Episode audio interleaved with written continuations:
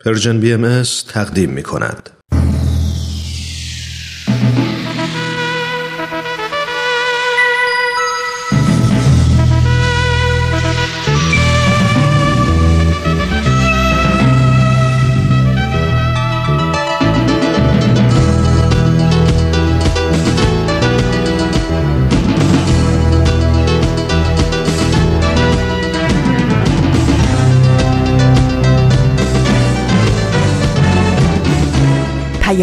دوست.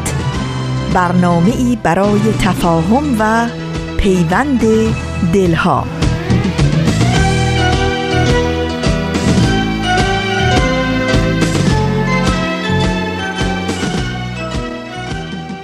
درود گرم و بهاری ما از فاصله های دور و نزدیک به یکایک شما شنوندگان عزیز رادیو پیام دوست. هفتمین روز نوروز پرفروز و سال نو خورشیدی بر همه شما مبارک و خجسته باد.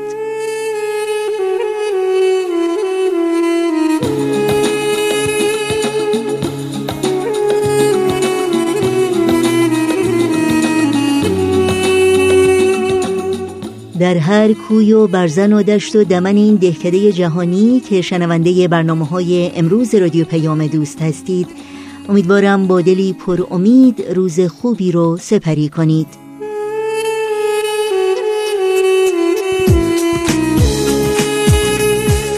نوشین هستم و همراه با همکارانم پیام دوست امروز رو تقدیم شما می کنیم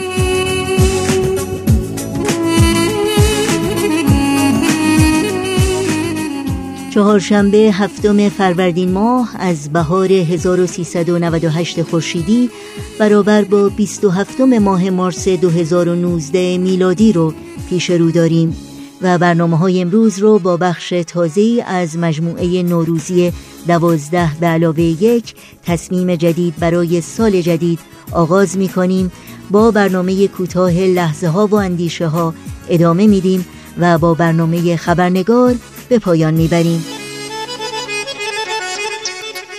امیدواریم همراه باشید و از شنیدن برنامه های امروز رادیو پیام دوست لذت ببرید. ضمناً به خاطر ویژه برنامه نوروزی امروز برنامه زبان قصه ها رو نخواهیم داشت. از دوستداران این مجموعه دعوت می کنم در پیام دوست هفته آینده با برنامه مورد علاقه خودشون همراهی کنند. اطلاعات راه های تماس با ما رو در وبسایت ما www.persianbahaimedia.org جستجو بکنید و یا همینجا منتظر باشید چون در پایان برنامه های امروز این اطلاعات رو در اختیار شما خواهم گذاشت.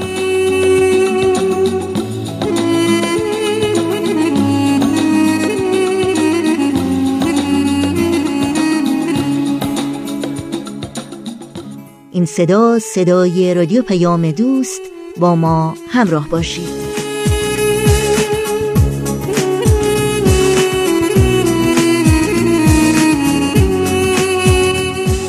شنوندگان عزیز رادیو پیام دوست در آغاز برنامه های امروز اجازه بدین تا مراتب تسلیت، تأثیر و همدردی خودمون رو به تمامی هموطنان عزیزی تقدیم بکنیم که در روزهای اخیر در اثر سیل در استانهای مختلف ایران عزیزانشون رو از دست دادند و خانه و کاشانه و محل کسب و کارشون ویران شده و با آسیبها و خسارتهای جبران ناپذیری مواجه بودند. فاجعه ای که تصورش هم برای ما سخت و جانگدازه. امیدواریم به یاری پروردگار و با مساعدت و همراهی و همدلی همه هموطنان شهروندان عزیزی که قربانیان این رویداد خانمانسوز در استانهای سیل زده ایران بودند بتونند از این شرایط سخت با ایمنی بگذرند و به زودی به خانه و زندگیشون برگردند. با مناجاتی از حضرت عبدالبها برای استقامت، حفظ و حراست این هموطنان عزیز دعا می کنیم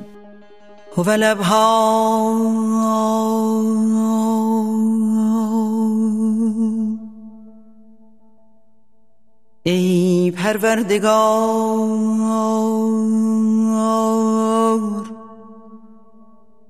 مرغان زاریم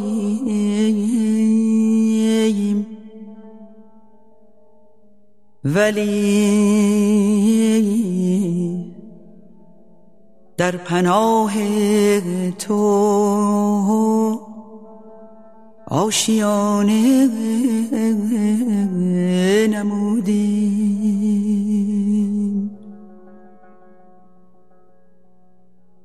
تویور خاکساریم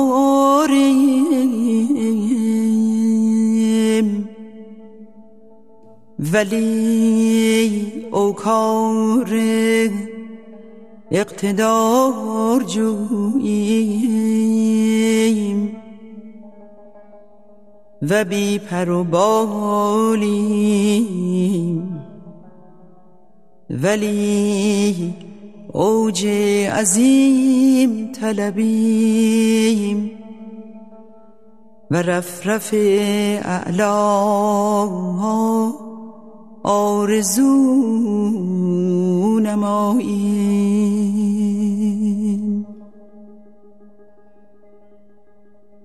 پس عنایت مبزول فرما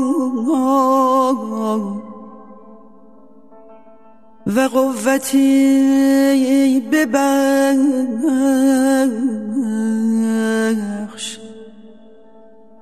تا جناه فلاح برویانیم و در این فضای غیر متناهی آغاز پرواز کنیم. و به ملکوت ابهایت دمساز گردیم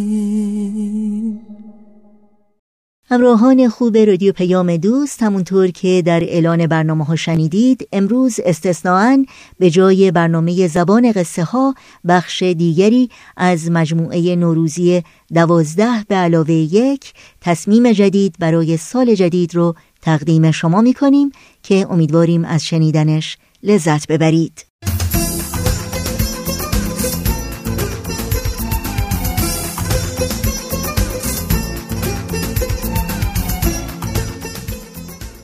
دوازده به اضافه یک تصمیم جدید برای سال جدید.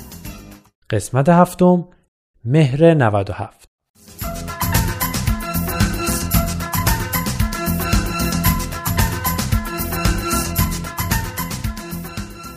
عیدتون مبارک صد سال به این سالها. امیدوارم تا اینجای عید خیلی بهتون خوش گذشته باشه و سال خیلی خوبی رو هم در پیش داشته باشین. راستی توی عید مسافرت نرفتین؟ ما که نرفتیم و قرار هم نیست که بریم. به قول بابام بودجه اجازه نمیده. اما امیدوارم هر کی رفته خیلی بهش خوش بگذره. مواظب خودتون هم باشین.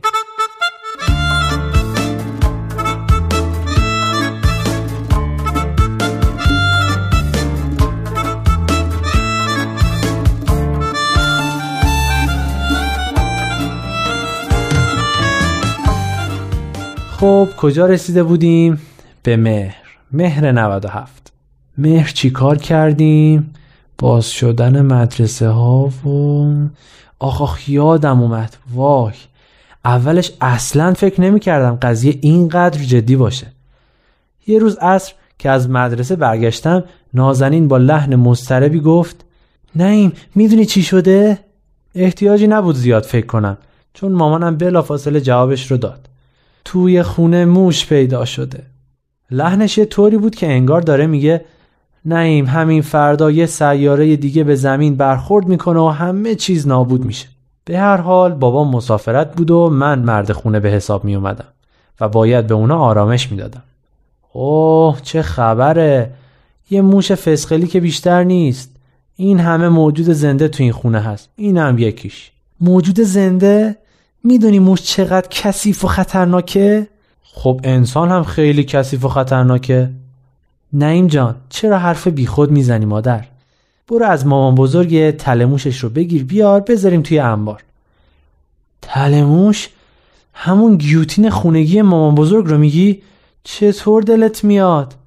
مامانم جواب داد چاره چیه؟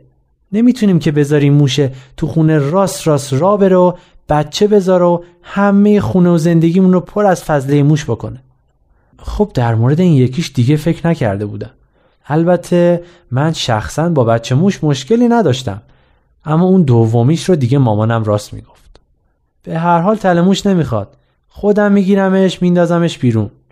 نازنین مثل همیشه که در چنین مواردی عصبانی میشه گفت موشه همونجا وایساده که تو بری بگیریش. شاید هم می‌خوای باهاش صحبت کنی تا خودش بره.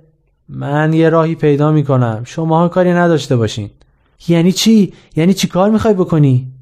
یه تله براش درست می‌کنم. اما تله ای که زنده بگیردش نمرده اون وقت بعدش چی؟ هیچی. بعدش هم ورش میدارم و می‌برم بیرون خونه. یه جایی ولش می‌کنم. که دوباره بیاد تو خونه ما یا تو خونه همسایه ها میبرمش یه جای دور تو بیابون. خوبه؟ نازنین به تنه گفت یه وقت تو بیابون از گشنگی نمیره. تو نگران اونش نباش. مامان هرچی لازم داشتم به داد. یه قوطی مقوایی چند متر نخ کانوا و یک مغز گردوی کامل که نصفش رو خودم خوردم و نصفش رو هم روی اجاق گاز بود دادم. بوش طوری بود که خودم هم به هوس افتادم برم بقیه گردوها رو پیدا بکنم و یه دل سیر بخورم. خلاصه تله رو بردم توی انباری و یه گوشه ای جاش دادم. خودم هم یه طرف بدون حرکت نشستم و با گوشی مشغول شدم تا آقا موشه از راه برسه. حتی جواب سوالای مامان و نازنین رو هم با اسمس می‌دادم که موشه کاملا احساس امنیت کنه. شاید هم بیش از حد. بالاخره بعد از نیم ساعت سر و کلش پیدا شد. یه موش خاکستری خیلی بامزه بود با دو تا چشم ریز سیاه. باور کنید چند لحظه خیره شد تو چشمام. بعد هم رفت توی مثلا تله منو گردو رو برداشت و قبل از این که من بتونم نخ رو بکشم یه جای لابلای اساسا پنهان شد. می‌دونستم که دیگه بیفایده است. اولا که سرعت پای موشه خیلی بیشتر از دست من بود. دوما که فعلا تا اطلاع ثانوی شام مفصل خورده بود و دلیلی نداشت که جونش رو به خطر بندازه. با سرفکندگی و خفت از انبار اومدم بیرون. چی شد؟ موشه رو گرفتی؟ نه هنوز. گردو رو برداشت و فرار کرد. این هنوز خوب اومدی. یعنی می‌خوای بگی هر روز قراره بری یه گردو بهش تقدیم کنی دیگه؟ لاقل ازش خواهش می‌کردی که قول بده که سر چیزای دیگه نره. نه اینجان حالا دیگه برو تله رو از مامان بزرگت بگیر مادر. آخه شماها چطور دلتون میاد یه موش زنده رو به قتل برسونید؟ صبح تا شب داری موجودات به قتل رسیده رو می‌خوری. حالا واسه این موشه اینقدر حیوان دوست شدی؟ چطور دلت به حال گاو و گوسفند و مرغ نمیسوزه که بیچارا هیچ آزاری به هیچ کسی نمیرسونن؟ این قضیه با اون فرق می‌کنه. گاو و گوسفند رو ما نمی‌کشیم اونم تو خونه خودمون. راست میگه این موشه خونه ما مهمونه زشته. من که نمی‌فهمم تو فازت چیه. تو می‌خوای این موشه تو خونه ما نباشه؟ با من. دیگه اینکه چرا به خونش تشنه ای رو من نمی‌فهمم. من به خونش تشنم؟ وی حالم به هم خورد. همینطور که مشغول کلکل های معمولیمون با نازنین بودم یه فکر خوب به ذهنم رسید. چسب.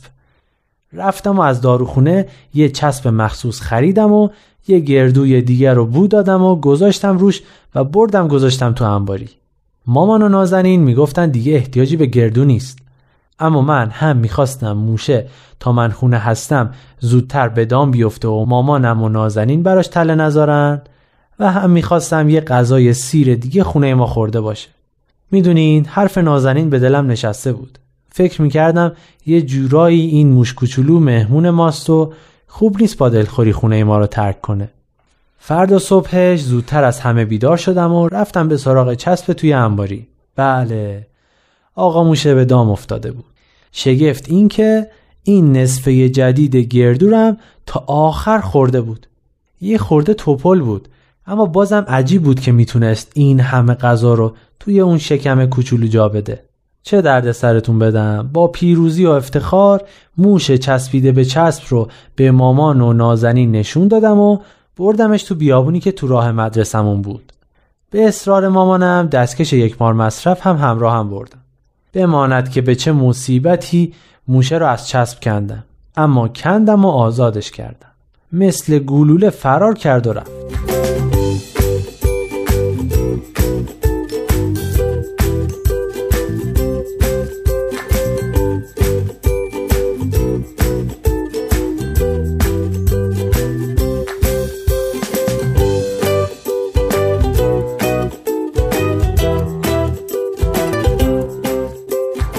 از اینکه قضیه رو به خوبی و خوشی و بدون ریختن حتی یک قطره خون حل کرده بودم خیلی راضی بودم.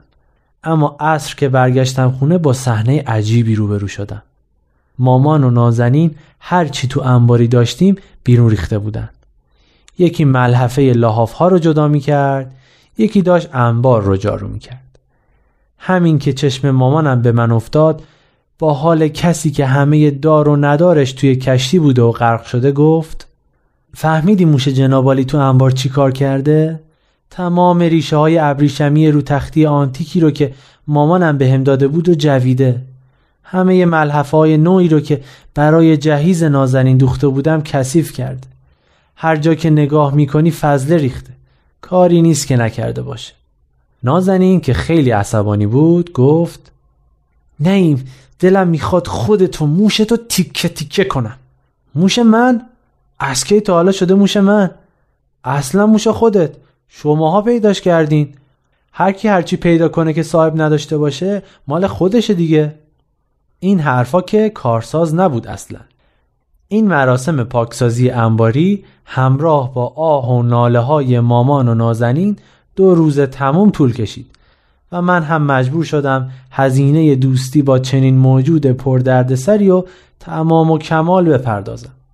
اما می‌دونین چیه؟ هنوزم خوشحالم که نکشتمش. برای ماه مهر هم هیچ درسی نگرفتم.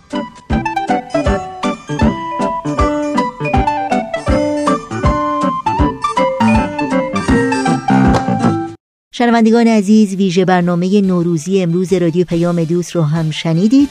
با قطعه موسیقی با ما همراه باشید.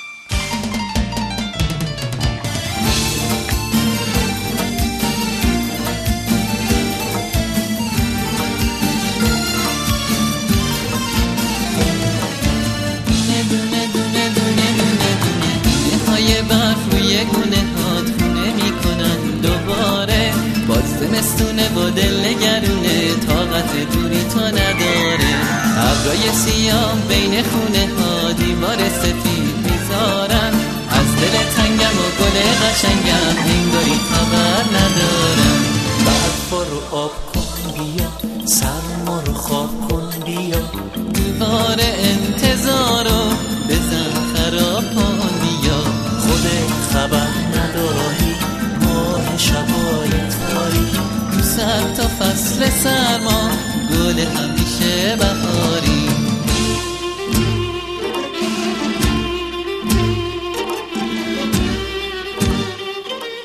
شنوندگان خوب رادیو پیام دوست هستید. در این بخش از برنامه های امروز از شما دعوت می کنم با برنامه کوتاه لحظه ها و اندیشه ها همراهی کنید.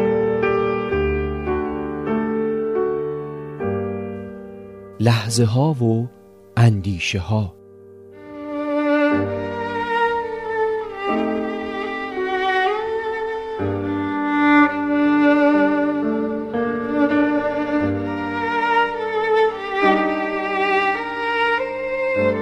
همه ما خاطره های خوبی از هدیه هایی که در روزای تولدمون، جشن فارغ و تحصیلیمون و سالگرد ازدواجمون گرفتیم داریم.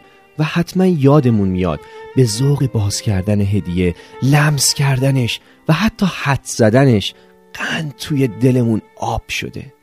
گاهی هم هدیه هایی به دستمون رسیده بی مناسبت که ما رو غرق شادی کرده.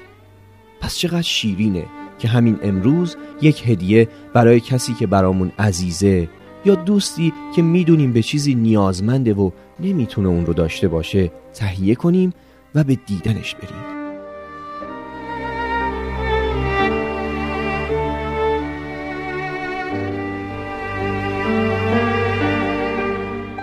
آنچه که شنیدید برنامه بود از مجموعه لحظه ها و اندیشه ها با رادیو پیام دوست در این هفتمین روز نوروز همراه هستید.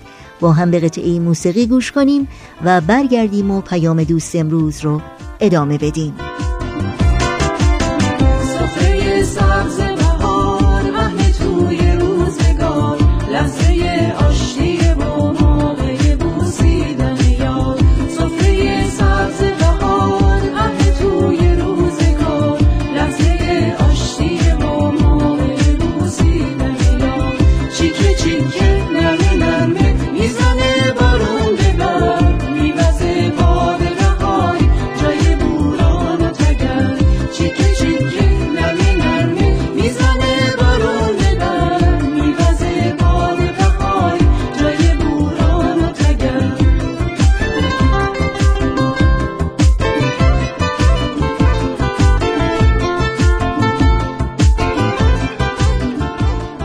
شنوندگان عزیز رادیو پیام دوست این شما و این هم اولین خبرنگار سال نو 1398 خورشیدی.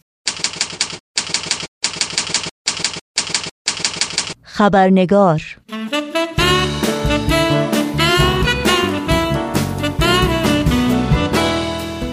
با شادباش های گرم و بهاری و تبریک سال نو به شما دوستان و دوستداران خبرنگار. نوشین آگاهی هستم خوش آمد میگم و اولین خبرنگار سال 1398 خورشیدی رو تقدیم شما می‌کنم. قبل از اینکه با میهمان خبرنگار به بخش گزارش ویژه این برنامه بپردازیم چون سنت همیشگی نگاهی گذرا داشته باشیم به پاره ای از سرخط خبری در برخی از رسانه های این سو و آن سو و فراسوی ایران زمین. کشته شدن 18 نفر در شیراز و مجروحیت دهها شهروند ایرانی و ویرانی صدها خانه مسکونی در روستاها در اثر سیل تداوم بارندگی شدید و سیلاب در بسیاری از نقاط ایران و نگرانی در مورد وخامت جسمانی برزان محمدی و علیرضا شیر محمد علی دو زندانی سیاسی در زندان تهران. این دو زندانی در اعتراض به شرایط زندان از 23 اسفند ماه دست به اعتصاب غذا زدند.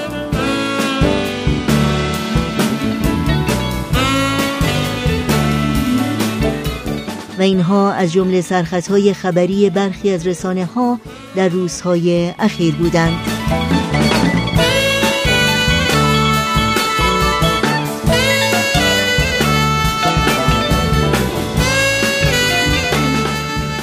و ما نوروز این کهنجشن پرشکوه ایران زمین و یادگار دوران ایران باستان سالهاست که فرای مرزهای ایران سفر کرده و در دل میلیون ها تن از مردم جهان از پیشینه ها و فرهنگ های متفاوت جای گرفته. در آذر ماه سال 1388 خورشیدی یا فوریه 2010 میلادی سازمان یونسکو نوروز رو به عنوان میراث معنوی جهان به ثبت رسوند و مجمع سازمان ملل متحد روز نوروز یعنی اول فروردین و یا 21 ماه مارس رو جشنی با ریشه ایرانی که قدمتی بیش از سه هزار سال داره توصیف کرد و اون رو تحت عنوان فرهنگ صلح به عنوان روز جهانی نوروز به تصویب رسوند. در مورد اهمیت نوروز در آین باهایی و جهانی شدن پیام نوروز گفتگویی داریم با آقای سهیل کمالی پژوهشگر مسائل اجتماعی و علوم خاورمیانه با هم به آقای سهیل کمالی خوش آمد میگیم و گفتگوی امروز رو آغاز می‌کنیم.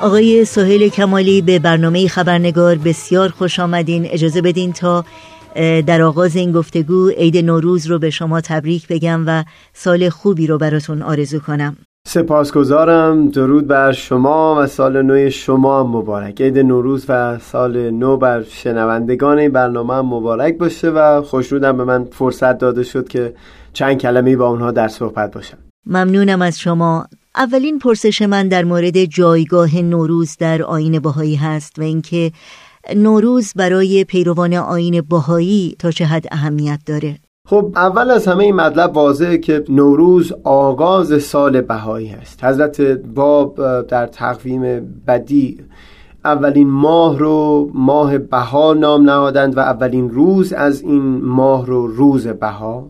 خب برای بهاییان این اولین اهمیت هست این که این سال جدید بهایی از نوروز آغاز میشه. اما بگذارید من این سوال رو از یک چشمانداز دیگه پاسخ بدم. در متون بهایی یک مفهوم بزرگی هست مفهوم یگانگی در عین تنوع چیزی که وحدت در کسرت نام نهاده شده. در یک اثری از حضرت بحالا اینطور بیان میفرمایند که شما اگر فرزند خودتون رو دوست داشته باشید این دوست داشتن فرزند خود نیکو و پسندیده هست ولی جای فخر و افتخاری نیست. آنچنان به خاطر اینکه این یک امر طبیعی انگاشته میشه. و اگر فرزند دیگری رو مهر بورزید دوست داشته باشید و برای خوشبختی و سعادت اون فرزند دیگری هم تلاش و تکاپو بکنید این جای فخر و افتخار داره. به همچنین در مورد جریان وطن هم در ادامه همون بیان یک همچون مضمونی می‌فهمند که اینطور انگاشته میشه با کنار گذاشتن هر دو اینها در کنار هم که محبت وطن و وطن دوستی یک امری است آنقدر طبیعی شبیه به جریان دوست داشتن فرزند. ولی اگر شخصی عالمبین باشه و همه عالم رو دوست داشته باشه و سعادت و پیشرفت همه دنیا رو وجه نظر خودش قرار بده این آن چیزی است که مایه فخر و افتخار است. در واقع در متون بهایی نگاه این چنین است که تلاش برای منفعت و سود کل که همه عالم باشه تضمین کننده تأمین سود جزء هم هست که وطن خود باشه. جدای از این جریان یعنی جریان وطن دوستی به طور کل که در متون بهایی بر او تأکید شده یک توجه مخصوصی نسبت به ایران هست. هم در آثار بهایی هم در میان بهایان سرتاسر سر دنیا. حضرت عبدالبها در یک لوحی آغاز رو این چنین شروع می‌کنن آغاز اون لوح رو. چند روز پیش به آن یاران الهی نامه نگاشته گشت. ولی چون ایام عید نوروز است لحاظا به یاد شما افتادیم و تهنیت عید نوروز می نماییم جمیع ایام مبارک است ولیکن این عید عید ملی ایران است. چند هزار سال است که این عید گرفته می شود یعنی یک توجه خاصی به عید ملی ایران معطوف شده چون کشوری هست که دو پیامبر ظهور الهی در این دوران در اون زاده شدند. اما یک مطلب مهم دیگه هم درباره اهمیت نوروز هست که بایستی بیان بکنم که در تاریخ آین بهایی به نظر برجسته میاد. حضرت عبدالبها در یک بیانی مفصلا درباره نوروز مطالبی بیان فرمودند. از جمله تاکید می‌کنند که طبق آثار بهایی پرداختن به کار و اشتغال در این روز من شده تا همه در الفت با یکدیگر به سرور و خوشی گذران وقت بکنند. اما در همون بیان بر یک چیز تاکید می‌کنه. اینکه نیکو و پسندیده این هست که در این روز سنگ زاویه و اساس و پی یک بنیان بزرگ نیکو و همگانی گذاشته بشه. بعد بیان می‌کنند که اگر ملت احتیاج به انتشار علوم داره در اون روز در این خصوص قراری بدن یعنی افکار عموم ملت رو متوجه به اون امر خیر بکنند. اگر نیاز به گسترش دایره تجارت یا صناعت یا کشاورزی هست اگر رسیدگی به امور فقرا هست هرچه هست خوبه که سنگ بنای اون در این روز گذاشته بشه. و این جالبه که از عبدالبها دقیقا به پیروی از همین خط مش که پیشنهاد دادند خودشون رمس حضرت باب رو که پس از شهادت ایشون سالها طول کشید تا به عراضی مقدسه برسه در روز نوروز در مقام ابدی قرار دادن. مقصودم اینه که یک رسم ماندگاری شد که امور بزرگ رو بنای اون رو در روز نوروز بگذارد ممنونم. همونطور که می‌دونید نوروز در فهرست میراث معنوی جهانی ثبت شده. بهایان عالم این روز رو به دلایلی که شما به اونها اشاره کردین گرامی میدارند اما بسیاری از بهایان بر این باور هستند که آین بهایی نوروز رو برای جهانیان زنده کرد و در جهانی شدن این جشن باستانی ایران نقش مهمی داشته نظر شما در این مورد چیه و آیا این باور می‌تونه تا حدی اقراغامیز باشه بقیده شما؟ در خصوص جهانی شدن نوروز من همچو چیزی رو از دوستان بهایی زیاد میشنیدم. اینه که قبلترها زیاد بهش فکر کردم و به شخصه فکر نمی کنم در این مطلب مبالغه ای صورت گرفته باشه. کلا ادیان بزرگ در طول تاریخ این حالت رو به صورت طبیعی در خودشون داشتن که برخی مسائل که مربوط به شرایط خاص فرهنگی پیامبر اون آین هست رو جهانی بکنن.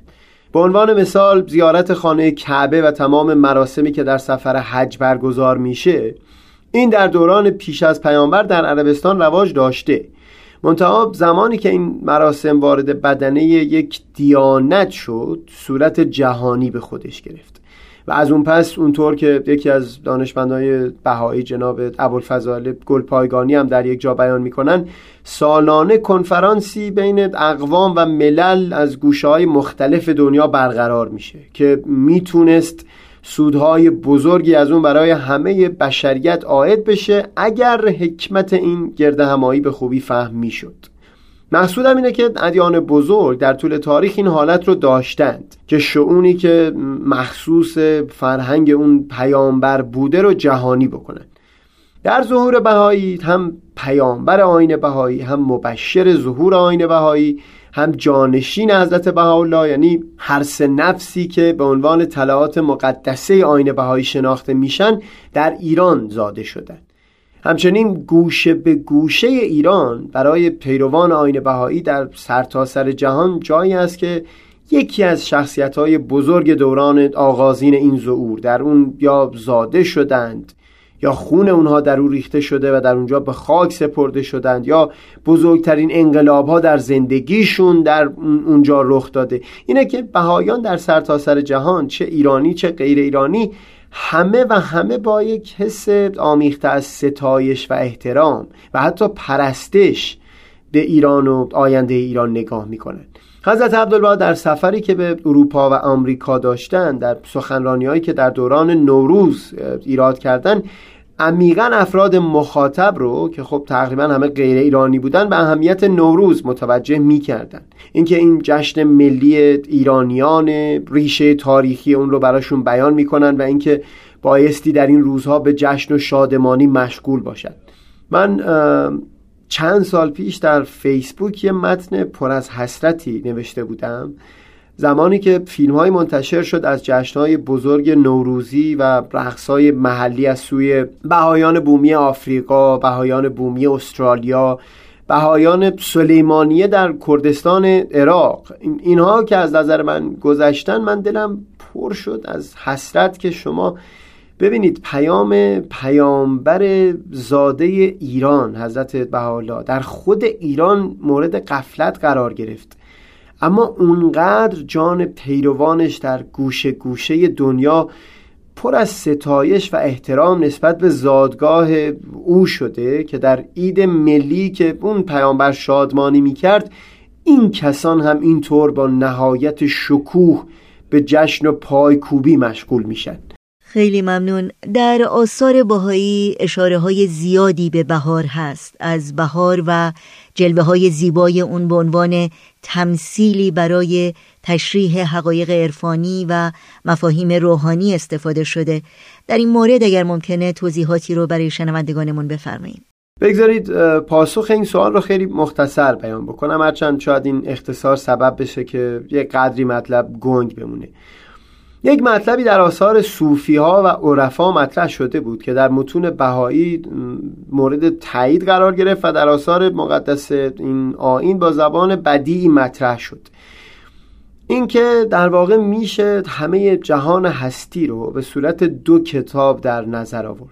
یک کتاب رو به اسم کتاب تکوین تعبیر کردند این دارای دو بخش است. یکی همین صحیفه گسترده ای هست که می‌بینیم. به صورت آسمان و زمین طبیعت و هر آن چیز که غیر از انسان در جهان مادی به نظر ما می‌رسه.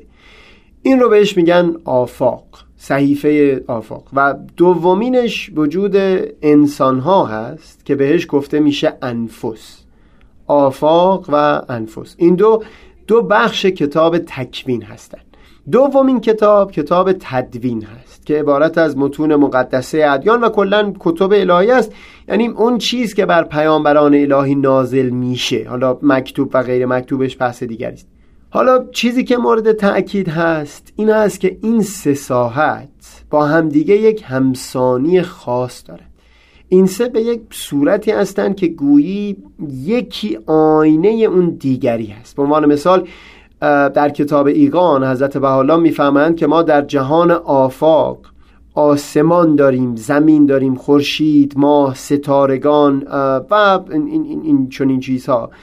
در آسمان دین و انفس در واقع شما همین رو مشاهده می‌کنید. از یک سو آسمان دین هست خورشیدی در اون هست که پیامبر الهی باشه.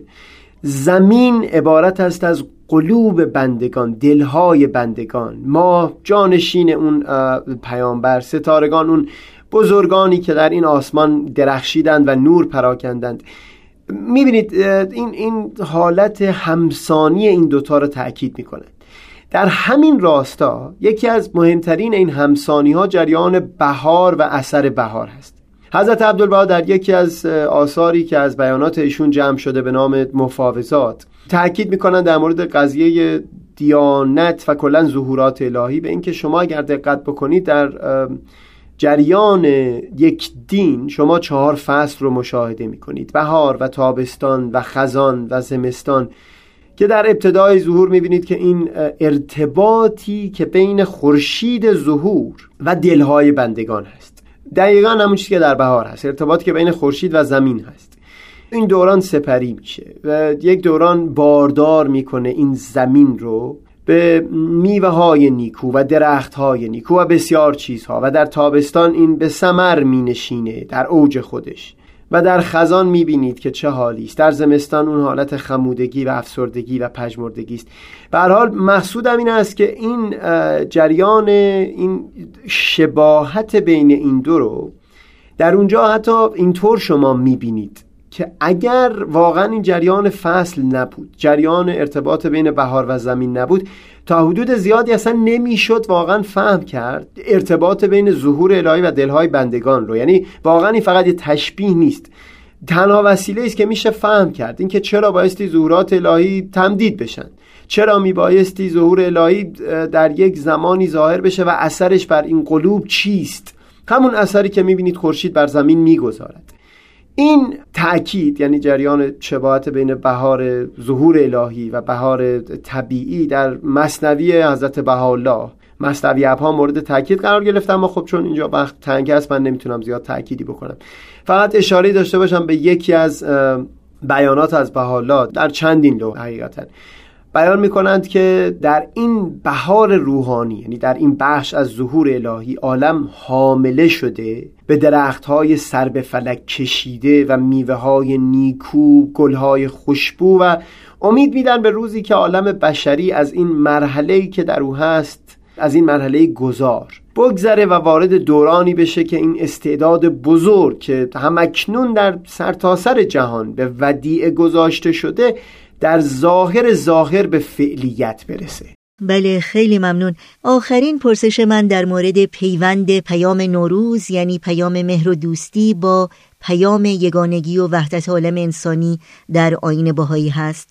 تعبیر شما از این همخانی و این همصدایی پیام نوروز و پیام آین جهانی باهایی چی هست؟ بگذارید از همون بیان حضرت عبدالبها استفاده ببرم که پیشتر گفتم در دوران نوروز در جمع بهایان غرب ایراد فرموده بودن در اونجا اول در مورد خود نوروز بیان می‌کنن که یک روزی به عنوان نمادین بایستی انتخاب می‌شد تا در اون روز نهایت سرور نهایت حبور نهایت شادمانی اظهار بکنند دیدن یکدیگر نمایند اگر چنانچه بین نفوس کدورتی حاصل در اون روز آشتی کنند و اون اقبرار و آن دلشکستگی زائل شود. این عین بیان مبارک است و در ادامه این رو بیان می کنند که این الفت ها در واقع نمادی از یک اتحاد بزرگتر هست. باید کل به سرور و شادمانی پردازند و اجتماع کنند و محافل عمومی بیارایند و حکم یک انجمن خاص کنند تا وحدت ملت و الفت و یگانگی در جمیع انظار مجسم شود. در آخر باز بیان می کنند که هر امری که خصوصی باشه اون رو باید بشری به حساب آورد و امری که عمومی باشه امر الهی. نوروز هم به این مناسبت که دوران الفت و محبت و یگانگی هست در واقع یک نمونه کوچکتری به حساب میاد از هدف بزرگ آین بهایی که یگانگی بین همه بخشهای مختلف جامعه انسانی در سطح بین المللی است از این چشمانداز که نگاه بشه در واقع این الفت و یگانگی در دوران نوروز یک نوید و بشارتی هست در واقع. برای امیدوار کردن ما به دستیابی همچو محبت و الفتی در سطح وسیعتر بین المللی بی نهایت سپاسگزارم از شما آقای سهیل کمالی برای حضورتون در این برنامه و مجددا نوروز باستانی رو تبریک میگم و امیدوارم سال خوب و خوشی رو داشته باشید. خواهش می‌کنم. پیش از خداحافظی بگذارید یک بار دیگه سال نو شما رو تبریک بگم و هم امیدوار باشم که شنوندگان سالی خوب که برای خود من سالی پر از شور و شوق و هیجان هست داشته باشن. از همراهی اونها هم سپاس گذارم امیدوارم شما هم خوب و خوش باشید نوشین خانم عزیز. خیلی ممنون.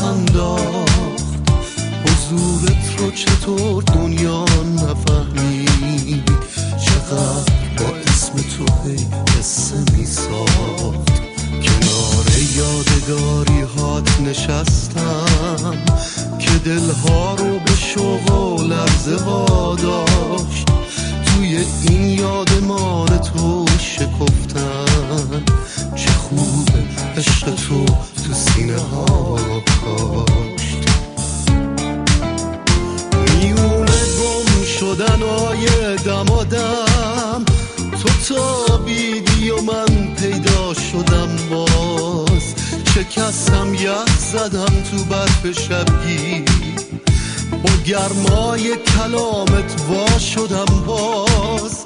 ظهور تو سپیدی های یک صبح. شکوه بی مسیلی عالم افروز. تو پایان خزان انتظاری. تو معنای جدید صبح نوروز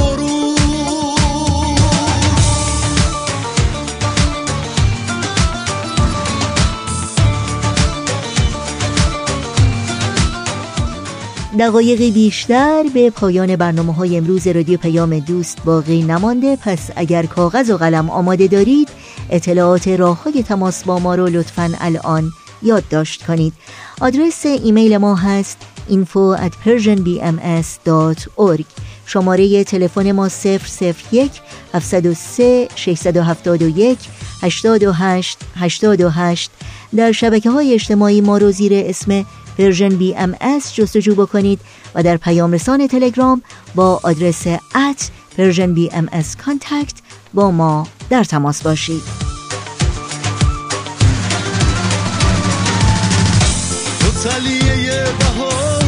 توی سرزمین شروع راز درد تبریز. قاصد آغاز دوباره واسه جهان خسته که هنوز تو انتظاره؟